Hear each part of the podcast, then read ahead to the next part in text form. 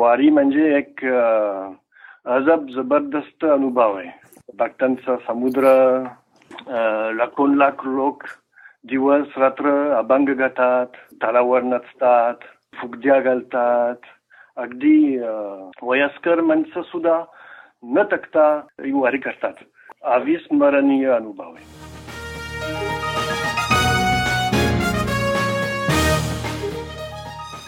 विश्वसंवाद. या मराठी पॉडकास्टवर मी मंदार कुलकर्णी तुमचं स्वागत करतो. काही आगळं वेगळं हटके असं काम करणाऱ्या जगभरातल्या मराठी मंडळींशी गप्पांचा हा कार्यक्रम. विश्वसंवाद. नमस्कार. विश्वसंवाद या मराठी पॉडकास्टच्या बाराव्या एपिसोडमध्ये तुमचं सगळ्यांचं मनापासून स्वागत. विश्वसंवादच्या आजच्या एपिसोडचे पाहुणे आहेत एरिक फेरिये ज्यांचं वर्णन एक फ्रेंच मराठी माणूस असं करता येईल. पॅरिसमध्ये राहणाऱ्या एरिकनं आपल्या महाराष्ट्रातल्या कीर्तन परंपरेचा अभ्यास करून पीएच डी मिळवले. तो व्यवस्थित मराठी बोलू शकतो याची झलक या एपिसोडच्या सुरुवातीला तुम्हाला मिळाली आहेच. त्याचबरोबर मराठी भाषा माणसं मराठी पदार्थ यांच्यावरचं त्याचं प्रेम त्याची मतं त्यांनी अतिशय मोकळेपणाने या गप्पांमध्ये मांडली. सादर करीत आहोत एरिक फेरिये यांच्याबरोबरचा हा संवाद. हॅलो एरिक नमस्कार. नमस्कार मंदार. पहिल्यांदा माझ्या या मराठी पॉडकास्टवर पार्टिसिपेट करायची तयारी दाखवलीस. त्याबद्दल मला मनापासून तुझे आभार मानायचेत. आणि पहिल्यांदाच या मराठी पॉडकास्टवर असं होणार आहे की ज्या माणसाची मातृभाषा मराठी नाही पण जो आमच्या इतकंच अस्खलित मराठी बोलू शकतो असा पाहुणा आम्हाला या पॉडकास्टवर लाभलाय. त्याबद्दल मला खूप आनंद होतोय. आणि त्यामुळे या पॉडकास्टवरती तुझं स्वागत करून आपण आता आपल्या गप्पांना सुरुवात करूयात. चालेल करूया. मी या इंटरव्ह्यूच्या सुरुवातीला तुझी थोडीशी ओळख तुझ्या रेझ्युमेवरून बायोडेटा वाचून करून दिली आहे.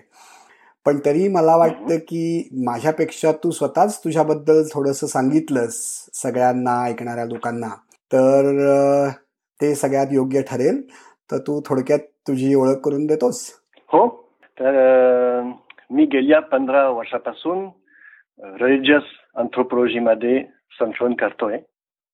तर मी कीर्तन वारीवर अभ्यास केला आहे. आणि सध्या देवराईवरती संशोधन सॉरी चालू आहे. आणि पोटा पाण्यासाठी फ्रेंच शिकवतो. म्हणजे फ्रेंच आणि मराठी अशा दोन्ही भाषांमध्ये तुझं सायमल्टेनियसली काम चालू आहे. बरोबर. हा. तर आपण थोडस तुझ्या फ्रेंच शिकवण्याबद्दल बोलूयात कारण नंतर पुढचं सगळ्या मराठीच आहे. तू तू फ्रेंच कुठे? पॅरिस मधल्या कॉलेजमध्ये युनिव्हर्सिटीमध्ये कुठे शिकवतोस? हो लॉंग लाईफ ट्रेनिंग प्रोग्राम करतोय. त्याच्यामध्ये मी अडल्ट लोकांना शिकवतो. पण वेगवेगळे प्रोग्राम असतात पण त्यापैकी जास्त आहे. पण फ्रान्समध्ये ज्या अडल्ट लोकांना तुला फ्रेंच शिकवायचं असतं ती लोक नॉन फ्रेंच बोलणारी असणार. कोण असतात ती लोक नेमकी? हो हो. काही लोक परदेशातून आलेली माणसं आहे. परदेशातून सुद्धा असं आफ्रिकेतून ते फ्रांकोफोन देश असल्यामुळे काही लोकांना असं थोडस फ्रेंच येतं. अराबिक देशामधून सुद्धा पण त्यांना वाचता येत नाही लिहिता येत नाही. तर या इमिग्रंट्सला शिकवतो. आणि म्हणजे त्यांच्या ते नॉन एज्युकेटेड लोकांना सुद्धा. बाकीच शाळेमध्ये सुद्धा जे ज्युनियर लोकांना ते त्यांना पण शिकवतो. नुसतं आता रिसेंटली आलेली लोक आहे. तर त्यांना शाळेमध्ये शिकायचे मग त्यांना फ्रेंच पाहिजे ना ते सगळं हो. म्हणजे कॉलेजमध्ये शिकायला. तर हो. त्यांना फ्रेंच शिकवतो. अडल्ट आणि तरुण. अच्छा. अडल्ट आणि यंग अडल्ट अशा दोन्ही लोकांना.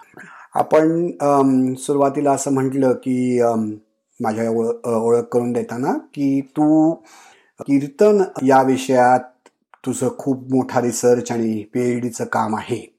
मला त्यातला प्रश्न असा विचारायचा होता की तू राहतोस वाढलास पॅ फ्रान्समध्ये पॅरिसमध्ये? आणि एकदम तिथून तू महाराष्ट्रातल्या कीर्तनाकडे वळलास. तर हे पॅरिसपासून पुण्यापर्यंत जाण्याचा हा तुझा प्रवास कसा काय झाला? आणि काय त्याची मोटिवेशन होतं? एकदम तुला महाराष्ट्राबद्दल मराठीबद्दल कीर्तनाबद्दल आकर्षण का वाटायला लागलं? हो. मी अगदी पूर्वी पुण्याला गेलो होतो तेव्हा सदा सुद्धा पर्यटक म्हणून गेलो होतो. योगायोगाने माझी आणि तिची तिथे ओळख झाली आणि आमच्या लग्नानंतर मी तिथे सलग दोन वर्ष राहिलो. कीर्तीचं माहेर म्हणजे माझं सासर सहकारनगरमध्ये होतं जवळच्या आर्यानेश्वर मंदिरात कुतूहल म्हणून मी नारदीय पद्धतीचं कीर्तन ऐकायला गेलो होतो. तर ज्या पद्धतीनं बुवा रांगून रांगून रामायण महाभारतातील गोष्टी अभिनय करून रोजच्या जीवनातील किसने सांगत होते ती पद्धत मला खूप आवडली. मग भक्ती म्हणजे काय? या विषयावर मी संशोधन सुरू केलं. तर फ्रान्समध्ये भारतीय संस्कृतीवर काम करणारी खूप लोक आहेत. ओके. पण मराठी संस्कृतीवर मोजक्या लोकांनी काम केलं. आणि विशेष म्हणजे भक्ती साहित्यावर बरेच काम झालंय. पण भक्ती परफॉर्मन्सवर अजूनपर्यंत काम झालं नव्हतं. बर. अच्छा त्याच्यामुळे तुला ते करावं असं वाटलं. पण मला सांग की ज्या वेळेला तू हे अरण्येश्वरच्या देवळात जाऊन कीर्तन ऐकलंस त्याच्या आधी तुला मराठी शिकला होतास का तू? आणि तुला येत होतं का मराठी? कळत होतं का? नाही सुरुवातीला क्लासला गेलो. तिथे सहा महिने मराठी शिकलो. हे पण करताना ते पण सासू सासा बरोबर रोज बोलत होतो. मग मराठी सिरियल पण सासू बरोबर बघत होतो. मग असं फिटवर्क पण करता करता आणि कीर्तन ऐकून हे पण मराठी सुधारलं म्हणजे. असं पण इथे असं काही मराठी वगैरे शिकायला काही सोय नाहीये फ्रान्समध्ये. म्हणजे सगळं मराठीचं शिक्षण तू पुण्यात जाऊन आणि आजूबाजूच्या तुझ्या आयुष्य जगतानाच जे शिकलास त्यातनंच तुझं मराठीचं शिक्षण झालं असं म्हणायला पाहिजे. बरोबर. ज्या भाषेचा ज्या संस्कृतीचा तुला काही ओळख नव्हती ती शिकता शिकताच त्यातला तू रिसर्चही करायला लागलास. हे फारच कौतुकास्पद गोष्ट आहे आणि त्याबद्दल तुझं अभिनंदनच करायला पाहिजे. हा जो मराठी शिकण्याचा जो प्रवास आहे एका फ्रेंच माणसांनी पूर्णपणे नवीन भारतीय भाषा आणि त्यात मराठी ही अवघड मानली जाते भाषा शिकायला.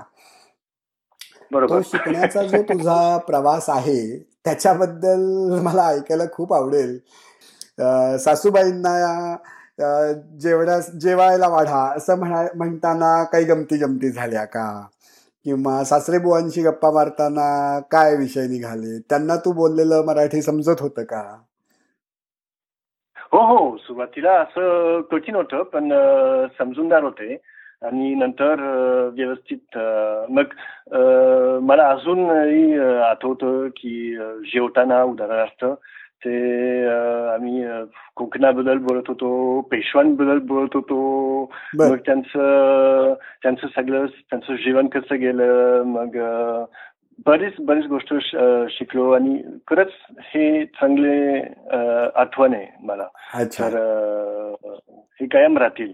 माझे सासर तिथे होते. किर्लोस्करवादी होते. मग किर्लोस्करवादीची आठवण. खूप सांगायचे.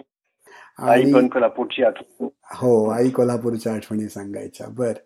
आणि ह्या सगळ्यात त्यावेळेला जेव्हा तू मराठी शिकत होतास त्यावेळेला तू काही आजूबाजूचे कार्यक्रम अटेंड केले होतेस का? मराठी नाटकांचे गाण्यांचे किंवा त्यावेळेला बघितलेले मराठी सिनेमे किंवा टीव्ही सिरियल्स यांची काही आठवण आहे का? पुस्तकं काही वाचल्याचं आठवण हो, हो. का त्यावेळेला? कुठली होती ती? हो हो. संगीत नाटकला गेलो होतो. ही एक नटी होती. खूप छान गायची आणि कीर्ती शिलेदार अरे वा. फेवरेट होती. मस्त आहे. अफले पण. अफले बुवा कीर्तनकार होते ना ते. हो. पुणे म्हणजे संस्कृतीच्या दृष्टीनं भरपूर आहे बघायला. लावणी पण आहेत बघायला म्हणजे बरेच कार्यक्रम हो. आणि त्यामुळे सुद्धा माझी पिक्चर पण बघितलं आणि मी एन्जॉय केलं. कुठली स्पेसिफिक पुस्तकं आठवत आहेत का त्या वेळेला वाचलेली की ज्याच्यामुळे मराठी जास्ती कळायला लागलं? पुस्तकं आहेत. आचार्य आत्रे. मला अत्रे हे मुख्य मला आवडतं ते बरेच छान साहित्य प्रयत्न करत होतो वाचायला कारण ते आवश्यक होतं आणि हे जुनं मराठी आहे म्हणून ते सोपं नव्हतं. पण वारकाई लोकांच्या बरोबर किंवा कीर्तनकारांच्या बरोबर ते अभ्यास करून ते हळूहळू समजायला लागलं.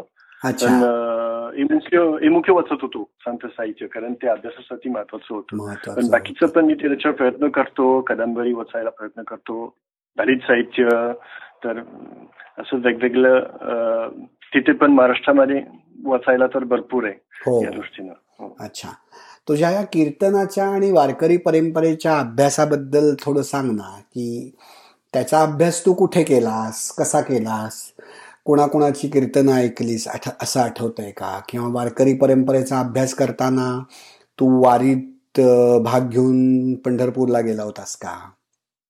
बरोबर. सुरुवातीला मी हरियाणेश्वर मंदिर गैसास बुवा औरंगाबादकर बुवा असं कीर्तनकार ऐकलंय नारदीय कीर्तन.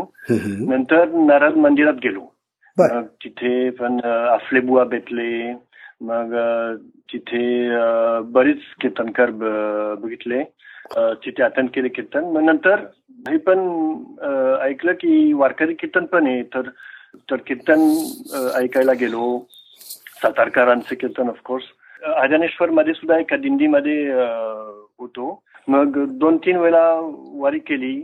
वारी म्हणजे एक अजब जबरदस्त अनुभव आहे. भक्तांचा समुद्र लाखोन लाख लोक दिवस रात्र अभंग गातात तालावर नचतात फुगद्या घालतात. अगदी वयस्कर माणसं सुद्धा न तकता वारी करतात. तर अविस्मरणीय अनुभव आहे. शेतकऱ्यांपासून ते वकील डॉक्टर वारकऱ्यांचे अनुभव मला ऐकायला मिळाले. आणि मुख्य म्हणजे वारीमध्ये लोक मला विदेशी असं पर्यटक म्हणून ओळखत नव्हतं. त्याच्यापैकी एक म्हणून ओळखायचे त्यांनी तुला समजावून घेतलं. हा. आणि मला खात्री आहे की तुझ्या मराठी बोलण्यामुळे ते जास्ती त्यांची जवळ निर्माण झाली असणार. जरूर कारण त्यांचे कम्युनिकेशन सोपवलं वगैरे ऑफकोर्स आणि मला आणखीन एक गोष्ट अजूनही आश्चर्य वाटतंय की बरीच लोक मला म्हणायचे एरिक महाराज काहीतरी आपले ऋणानुबंधू असणार. म्हणून आपली बेत झाली असं वारीत. असं म्हणायचे मला. ते अजूनही विचार करतो त्याच्याबद्दल तू नारदीय कीर्तन आणि वारकरी कीर्तन यातला थोडासा फरक सांगू शकशील का? फरक भरपूर आहे. बरीच गोष्ट फरक आहे. पण एक तर नारदीय कीर्तनामध्ये एक आख्यान. वारकरी कीर्तनामध्ये आख्यान नाहीये. फक्त अभंग घेतात आणि त्याचं निरूपण करतात. हे मुख्य. दुसरं नारदीय कीर्तनामध्ये कीर्तनकार उभा असतो मूर्ती समोर मंदिरात. आणि शेवटपर्यंत तेच करतात कीर्तन. वारकरी कीर्तनामध्ये असं नाहीये. वारकरी कीर्तनामध्ये म्हणजे सगळे दिंडी लोक उभे असतात ताल वाजवून. आणि सुरुवातीला असं एक विनेकरी येतात नंतर कीर्तनकार येतात नंतर शेवटीला परत विनेकरी येतात. पण नारदीय कीर्तनामध्ये असं गुरुस्थान मुख्य आहे.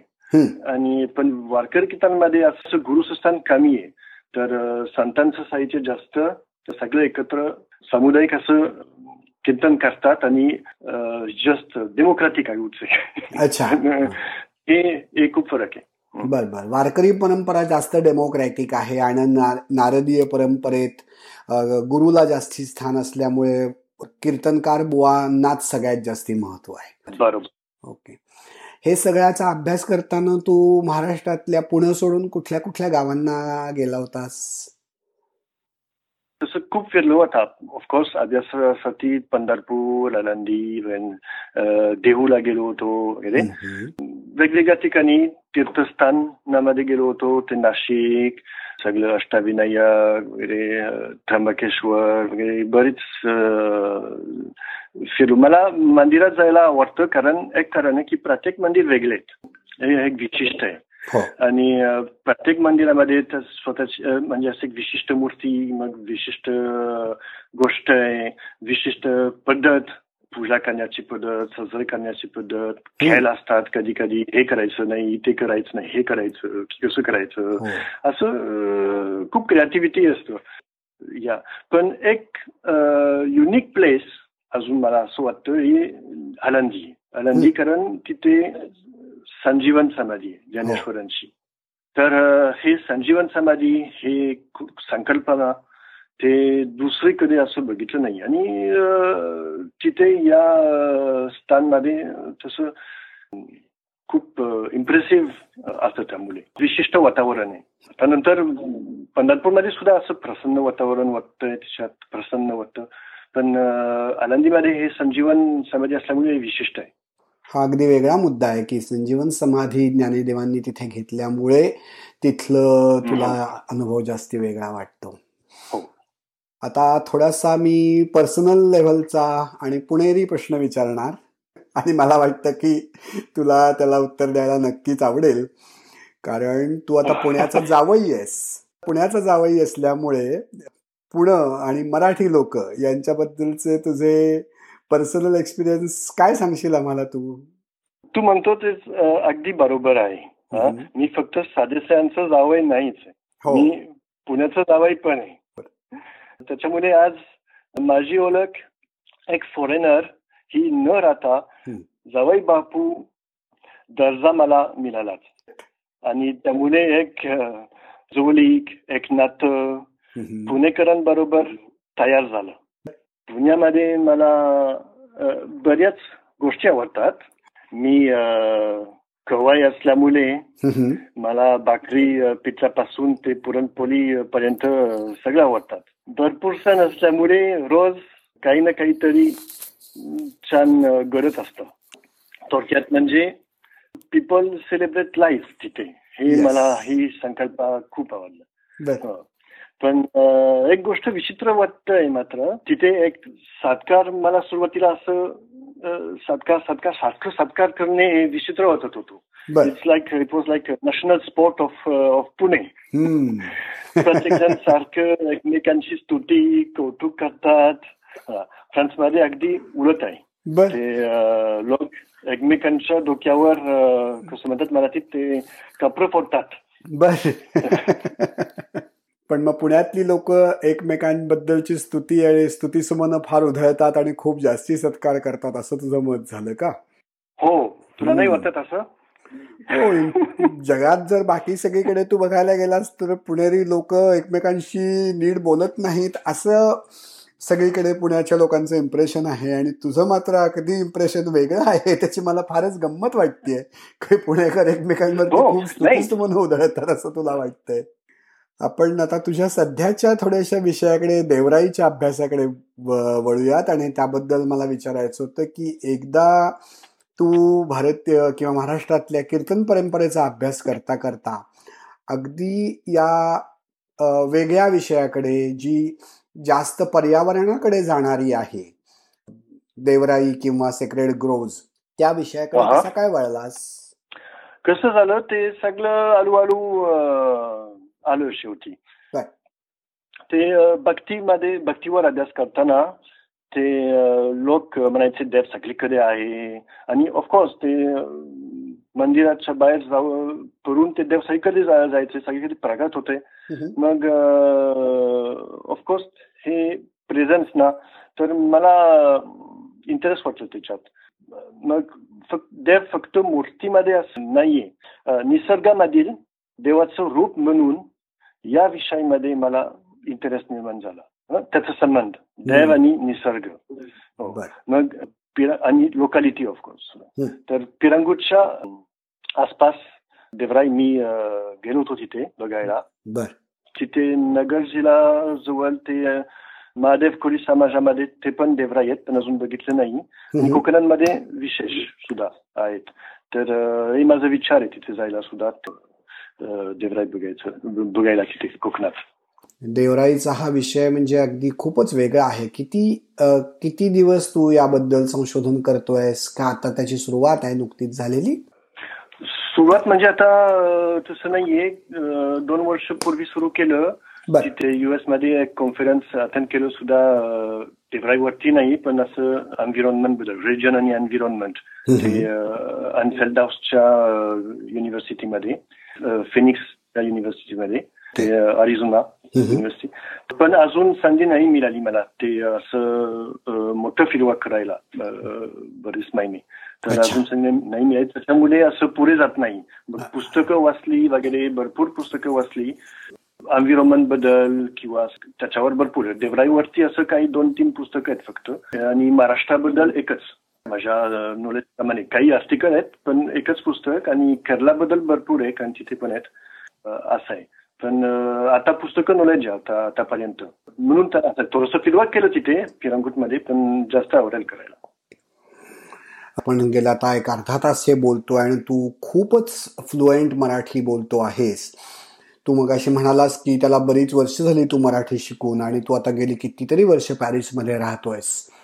तर तुझं हे मराठी बरोबरचं जे काय कनेक्शन आहे एस्पेशली मराठी वाचणं आणि बोलणं आणि इतक्या फ्लुएंटली हे तू कसं मॅनेज करू शकतोस? तुझ्या आजूबाजूला फारसं मराठी नसलं तरीही. घरी माझी बायको आहे मराठी म्हणते पण ऑफकोर्स पण ही बोलीभाषा असते ना ते आता नंतर सुधारायला जास्त तर ऑफकोर्स आता इंटरनेटमुळे सगळं मिळतं. पेपर व्हिडिओ डीव्हीडी काय असेल ते पिक्चर्स तर सोपं आहे. पण ऑफकोर्स प्रयत्न करतोय सुधारायला आणि सोपं नाही कारण तिथे आता बरीच वर्ष नाही गेलो तिथे त्याचे परिणाम वाटतंय मला. मग परत जावं लागेल नाही तर सगळं विसरणार. हो खरंय. आणि मग तुम्ही इथे पॅरिसमध्ये राहत असताना घरात मराठी बोलता? कधी कधी. कधी कधी. विषयावर अवलंबून आहे. भांडण होतो तेव्हा मराठीमध्ये. भांडण मराठीत करता. फारच छान. मला तुला एक प्रश्न विचारायचा आहे की आता तू मराठीचा अभ्यास केलायस मराठी बोलतोयस महाराष्ट्रापासून मात्र लांब आहेस. तू हो. सगळीकडे वर्तमानपत्रांमधनं किंवा इन जनरल मीडियामधनं असं ऐकत असशील की महाराष्ट्रातच मराठी हळूहळू नामशेष होत चालली आहे कमी होत चालली आहे लोक मराठी शाळेत जात नाहीत. मराठी मरत चालली आहे असं एक खूप लोकप्रिय वाक्य आहे. तर तुझं या सगळ्याकडे बघायचा काय दृष्टिकोन आहे? तुला असं खरंच वाटतं का की मराठी नामशेष होत चालली आहे किंवा कमी होत चालली आहे? आणि तसं असेल किंवा नसेल तरी तुझं त्याच्याकडे बघण्याचा काय दृष्टिकोन आहे? एक समाज संशोधक म्हणून भाषेचा प्रेमी म्हणून आणि भाषेचा संशोधक म्हणून अशा सगळ्या अँगल्सनी तुला काय वाटतं त्याबद्दल? मला असं वाटतं की कुठल्याही भाषा संस्कृती आपला वारसा असतो नवीन भाषा नवीन संस्कृतीकडे आपण आकर्षित झालो म्हणजे हा वारसा खळस असं नाही वाटत मला उलट आहे नवीन संस्कृतीच्या सानिध्यात आपली पालमुलं अजून मजबूत होतात जे आपसुक जगत असतो गृहित धरतो त्याची समज वाटते आणि आपली सांस्कृतिक पातळी आणखीन वाटते नवनवीन गोष्टीपासून आपण जर दूर राहिलो आणि आपल्याच भाषेत संस्कृती गुरफटून पडलो तर गुदमरून जाण्याची जास्त शक्यता आहे आणि असं माझ्या अभ्यासाच्या दृष्टीनं ते आज फ्रान्समध्ये मराठी शिकव शिकवलेलं जावं म्हणून मी प्रयत्न करत आहे बर मराठी संस्कृतीचा माझ्याकडे आलेलं वारसा ते लोकांपर्यंत पोचवावा हा माझा हेतू आहे अरे वा आपण जवळजवळ आता अर्धा तासापेक्षा जास्ती वेळ बोलतोय पुन्हा एकदा माझ्या या पॉडकास्टवर मराठी पॉडकास्टवर येऊन मराठीत आमच्या सगळ्यांशी संवाद साधायची तयारी दाखवलीस त्याच्याबद्दल प्रयत्न आणि तयारी केलीस. या सगळ्याबद्दल तुझे अतिशय मनापासून आभार मानायचे मला. मी पण आभार मानतोय. तुझ्या मुले मला एक मराठी बोलायला एक संधी मिळाली आणि आणखीनच पोस्टकार्ड वरती छान वाटलं. आणि for thanks for the invitation sure so thank you so much Eric okay thank you